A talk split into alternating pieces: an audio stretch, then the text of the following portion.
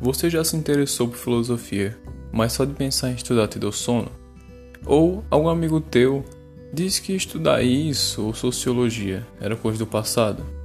Bem, nesse podcast eu venho te provar o contrário, que nunca mais foi atual ter que estudar filosofia ou sociologia, ou até mesmo ler um livro ali de literatura no século XV. Nesse podcast, o Café com a Atualidade, vou te mostrar como a gente relaciona a filosofia, a sociologia ou a própria literatura com os assuntos atuais. Vem comigo e aproveita essa jornada.